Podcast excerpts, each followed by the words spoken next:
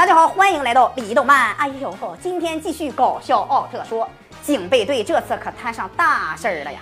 讨人厌的岸田又开始发飙了，因为上野没有执行完任务并独自返航，结果导致这个岸田像老娘们似的噼里啪啦说个没完啊！之前这个岸田没事儿就为难香，看来他不是针对个人，而是性格就有些刁钻呢。特警队收到了看陵园的报告，说是附近有怪兽出现，可是特警队寻找了三天都没有发现怪兽啊。结果怪兽没找到，却找到了一堆人和动物的尸体，而且这还是个剧组啊，整个剧组的人都死光了。特警队检查了剧组拍摄的胶片，从镜头里可以看到他们正在拍摄古装剧，结果突然飘来了一阵黄色的浓雾，所有人当场死亡。之后镜头里出现了怪兽的身影，看来这只怪兽不简单啊，竟然可以放毒。와如果不及时消灭，可能会带来更大的灾难的。后来经过分析，这种毒气却是日本军队发明的，微量吸入就可以在十秒之内死亡，但是在试用时就已经被销毁了。听到这番话，臭老娘们岸田貌似想起了什么。岸田回家调查后发现，这种毒气竟然是他老爸制造的，而且找到了他老爸的日记，日记里表明毒气会被销毁，但是不知道是什么方式和地点。香和南齐再次回到森林，警告森林里的伐木工赶快离开这个是非之地，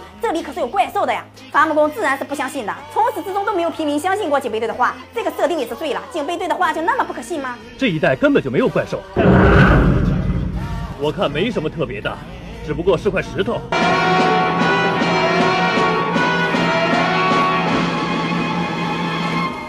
呃，这么看来确实不太可信。后来怪兽出现了，直接用毒气秒杀了伐木工们。看来毒气还是怪兽吐出来的呀？为什么怪兽会吐出人类制造的毒气呢？香和岸田一顿攻击怪兽，结果还是让怪兽逃跑了。经过现场调查，香和岸田发现了怪兽喷出来的残骸竟然是毒气的罐子。看来这只怪兽是把毒气弹给吃了呀！这家伙牙口可真好，牙好，嘿，胃口就好。老娘们岸田又开始矫情了，想要自己消灭怪兽，弥补他老爸的错误。队长一再强调不准单独行动，不准单独行动，然后岸田就单独行动了。香感觉岸田不对劲，所以也独自开着飞机跟踪岸田。你们俩也太不尊重队长的话了吧？队长刚说完不准单独行动，话还没凉，你俩就单独行动了，太不把队长放在眼里了，真是的。岸田自己开着飞机找到了怪兽，一顿扫射啊。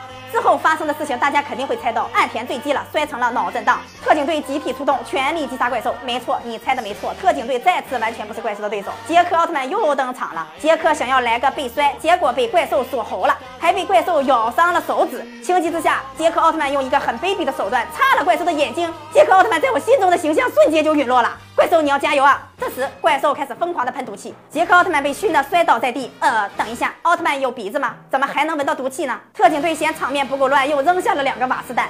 杰克奥特曼灵机一动，一个激光点着了瓦斯，怪兽瞬间被围在了火海当中。杰克趁其不备，一脚把怪兽踢成了植物人。其实，个人认为，奥特曼中的怪兽其实都挺惨的，被人类的武器变成了怪物，最后还被奥特曼杀害。你说换了谁？